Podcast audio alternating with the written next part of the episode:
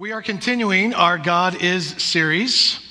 Uh, when you think of God, what's the first word that comes to mind? And there are a lot of things that we could say about God. God is holy, or God is powerful, or God is eternal, God is perfect, God is righteous. In this series, we are focusing on the attributes of God that capture how God relates to us and how we find comfort in Him.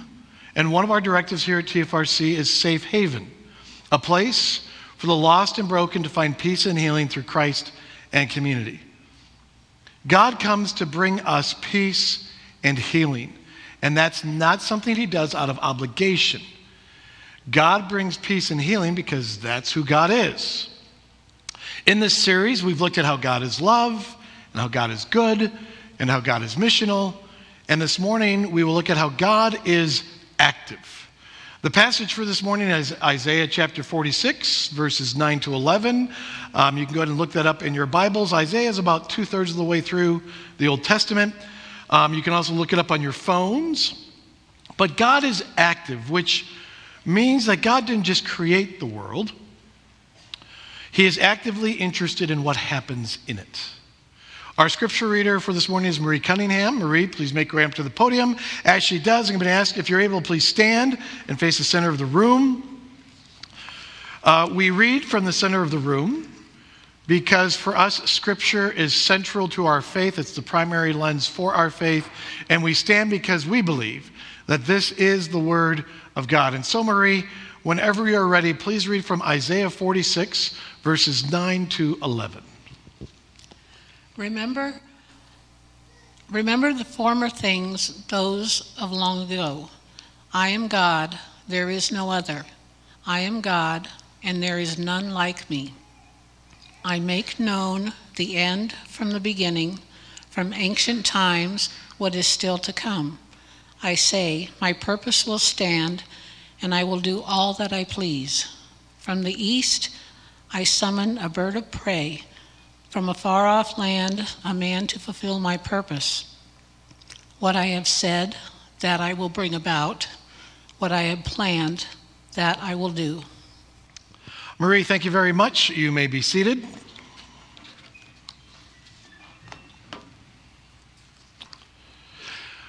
When my kids were younger in elementary school, I was more active in their education. Uh, my day off was typically during the week.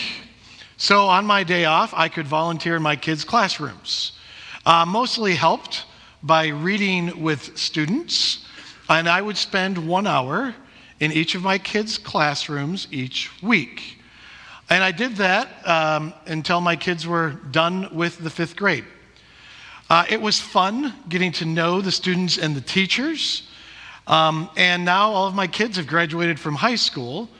But over the years, you know, kind of every now and then, you know, I'll be out at a store or maybe at a restaurant or just somewhere out in public, and someone the age of one of my kids will come up to me and they'll ask me, Hey, are you Robert's dad, or are you Leanne's dad, or are you Peyton's dad? And I'll say, Yes. And then they will say, Hey, you used to come to my school and read with us. And then that will lead to a short or long conversation, and those are, for me, really cool moments. Now, when my kids were in middle and high school, I was more hands off with their education. I was interested in their grades. I had an expectation for what grades my kids should get. But I didn't regularly check to make sure that they were doing their homework. I didn't make sure that, hey, if they had a test, make sure you're studying for it. I really was more hands off when it came to that kind of stuff. They knew that if their quarterly grades didn't meet expectations, there would be consequences. So for me, they just had to get the quarterly grades. And how, how prompt they were with their homework or studying for tests, I didn't pay attention to that. Show me the grades. That's what I want to know. So there have been times in my life when I was more active in my kids' education than others. When it comes to God's activity in the world, there are lots of beliefs about it. There's a variety of beliefs about God's activity in the world. One belief is called deism. Deism is the belief that God created the world, but he's not active in the world. So God created the world and the universe, but once He set it into motion, He really hasn't been interested in being active in it. Maybe like me with my kids, He checks in quarterly or something like that. But He's not that active, according to someone who's a deist. Well, the Bible has a different view of God. In the Bible, God is very interested in being active in the world He created. He very much cares what is happening. Whether it's stories like the flood or the Exodus or crossing the Jordan, God is always intervening. And the epitome of this in Scripture is God the Son becoming human in the person of Jesus and dying on the cross and rising from the dead. God is active. God is active in his presence, his knowledge, his power. God is present to what is happening. God is fully aware of what is happening in the world. God is fully aware of what is happening in your world. And we often express this belief by saying something like, well, God is everywhere, that God's presence is found anywhere we go. The book of Acts puts it this way Acts chapter 17. God did this so that they would seek him out and perhaps reach out for him and find him though he is not far from any one of us. For in him we live and move and have our being. We live and move and have our being in God's presence. God is present to everything that is happening. Going back to the passage, verse 9, where it says, Remember the former things, those of long ago. I am God, and there is no other. I am God, and there is none like me. The former things, those of long ago, most likely there, God is referencing the Exodus, when God delivered his people out of slavery in Egypt. Now, a key moment, for those of you familiar with that story, a key moment in that story is the story of the burning bush, where Moses is tending flocks in the desert, and he comes across this burning bush in the desert. And he notices that even though the bush is burning, the fire is not consuming it. And so he stops and just is kind of checking out this strange sight of a bush on fire, but yet the bush isn't being consumed by the fire. And then God speaks to Moses from the bush, and he says, I have indeed seen the misery of my people in Egypt. I have heard them crying out because of their slave drivers, and I am concerned about their suffering. So I have come down to rescue them from the hand of the Egyptians and to bring them up out of that land. God was present to the Israelites' suffering. He saw, he heard, and he was concerned, and so he came and did something about it. He was present to their suffering, and he was going to do something about it. Now, a word about God's timing. When I see suffering and I can do something about it, I want to act quickly. Well, God doesn't act quickly in the same way that we do. God's timing is different from ours. For example, in the Exodus story, many of you know that the suffering of the Israelites began when the Egyptians would take Israelite children, babies, and throw them into the Nile River. Well, from the time that the Egyptians started throwing babies into the Nile River to the time that God appears to Moses in the burning bush and says, I'm going to do something about that. That time between those two events is 80 years. For 80 years, God is present to the Israelites' suffering. Now, if I had God's power, I would have acted much quicker. But we don't understand God's timing. God isn't slow to act. At least, not in the way we understand slowness. But just because God doesn't act according to our timelines doesn't mean God isn't present. it doesn't mean that God isn't active in our lives. God's activity in our lives can take years. Now, some of you know this story that I'm about to tell. In 1996, I was living in California and I was applying to churches all across the country looking for a job as a youth minister. And I applied to one church that I was really excited about. Uh, it seemed like a church with great ministry mindset. They seemed to have great momentum. It was a growing church. There was great leadership. There was a fun staff. And so I applied. And in this church's hiring process, I actually made it to be one of the final two candidates. It was me and one other guy. And they brought both of us in for weekend interviews. And so I came in the first weekend, the other guy came in the next weekend. And the first weekend, when I came for my interview, I nailed my interview weekend. Okay? I'm not going to be humble about it. I thought I did a great job. I did really good. And I believed that I was going to get that youth ministry position at least offered to me. And I was really excited about that um, to, to get that particular youth ministry job because I wanted to be a part of that church staff. I wanted to be a part of that church. Except they went with the other guy. They went with the other guy. And I was pretty devastated, and I didn't understand what God was up to because I nailed that interview weekend. Well, I ended up doing youth ministry in Wisconsin. I got a youth ministry position in Wisconsin, which was an amazing place to be in and of itself. That church had a great staff. I learned a lot about ministry, saw some really good ministry fruit. I, I was able to finish um, my education, my master's of divinity degree, which prepared me for the next phase of ministry. And again, as I look back in uh, 1996 and ending up in Wisconsin, I saw how God brought me to the right church at the right time. And then after seven years in Wisconsin, I ended up here at TFRC in 2003. And I've been here for 20 years as an associate pastor, executive pastor, lead pastor.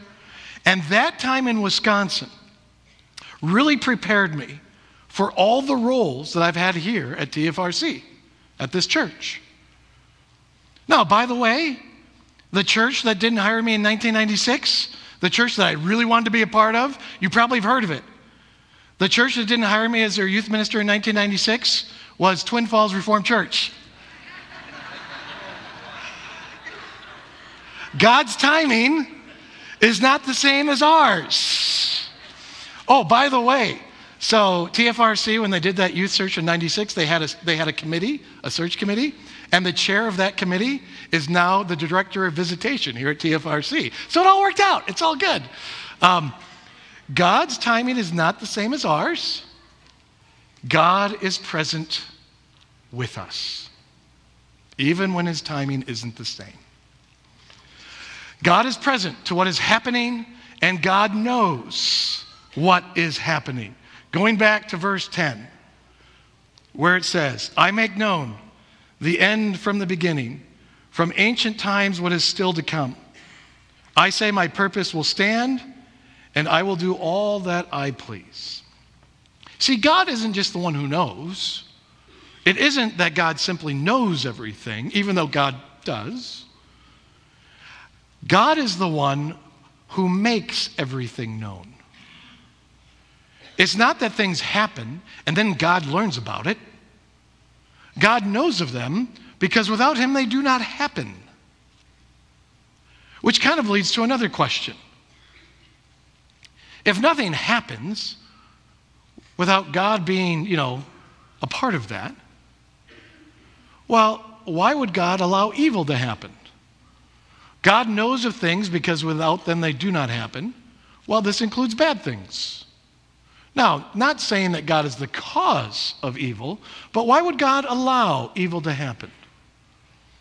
Now, in philosophy, there's actually a term for this question. The term for this question in philosophy is the problem of evil. And the problem of evil asks how can a good, all powerful God allow evil in the world? And there are two philosophical answers to the philosophical problem of evil. And those two answers are a good God who is all powerful can allow evil for two reasons one, to prevent a greater evil, two, to bring about a greater good.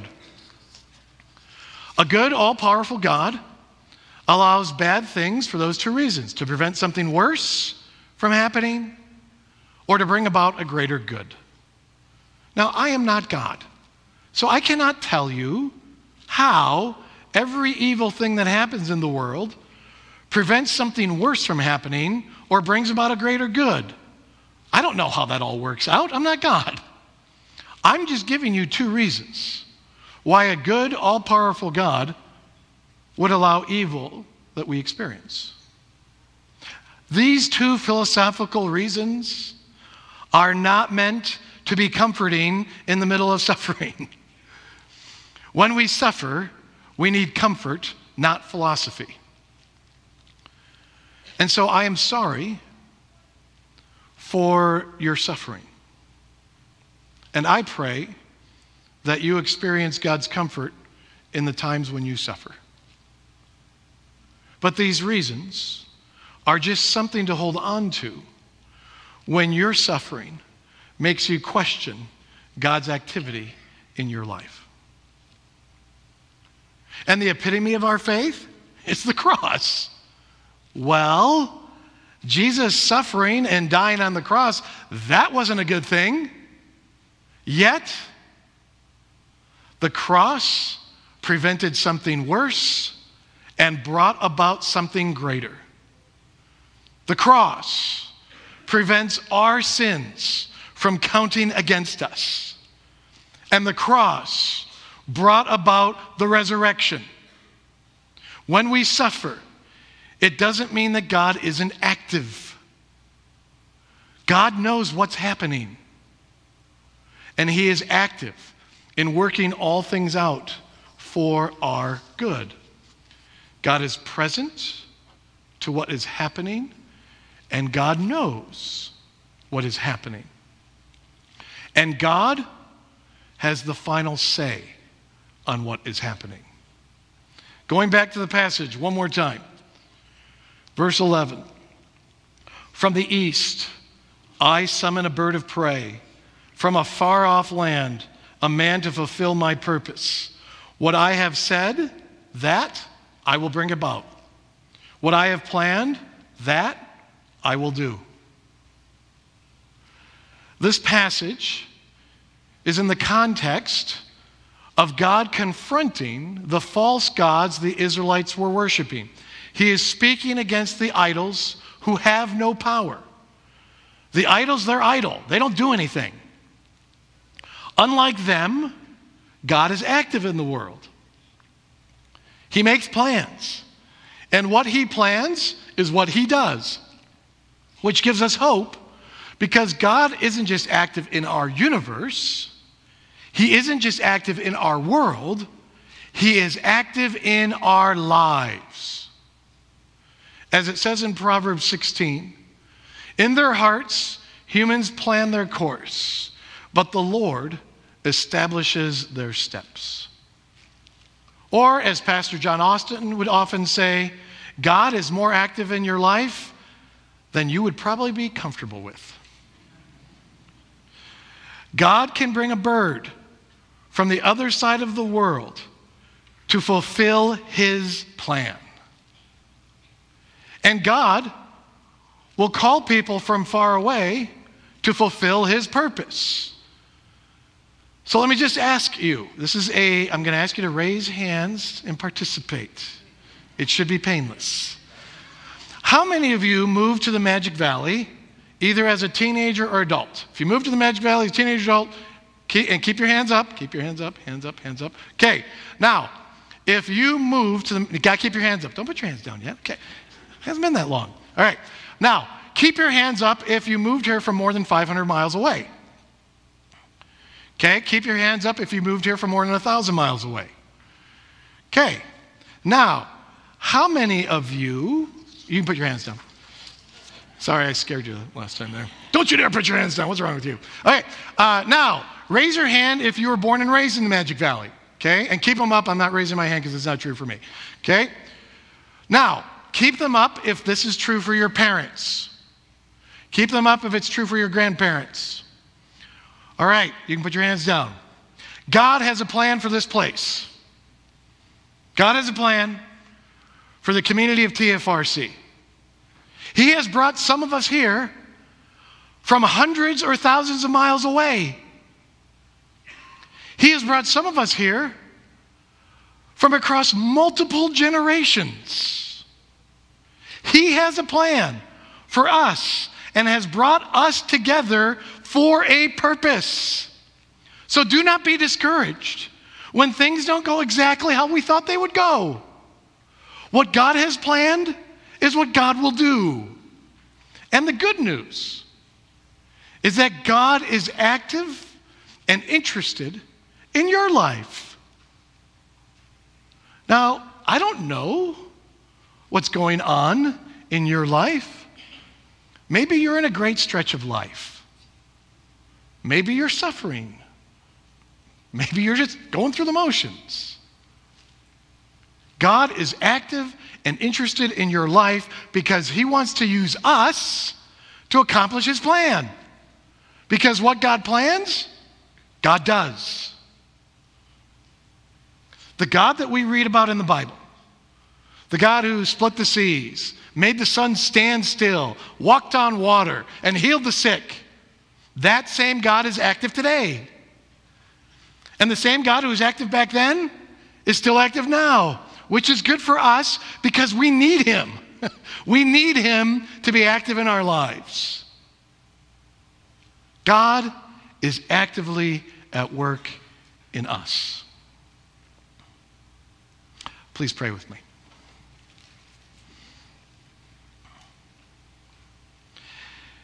And Lord, we do thank you for your activity in us and through us, both as individuals and families and as a community of faith. And Lord, I would ask that you would open our eyes and see how you are active in and through us. And Lord, that you would soften our hearts and that we would humbly submit to what you are calling us to do and be. And it's in the name of our Lord and Savior Jesus we pray. Amen. Receive God's blessing. May the Lord bless you and keep you. And may the Lord make his face shine on you and be gracious to you. And may the Lord turn his face towards you and give you peace. Amen.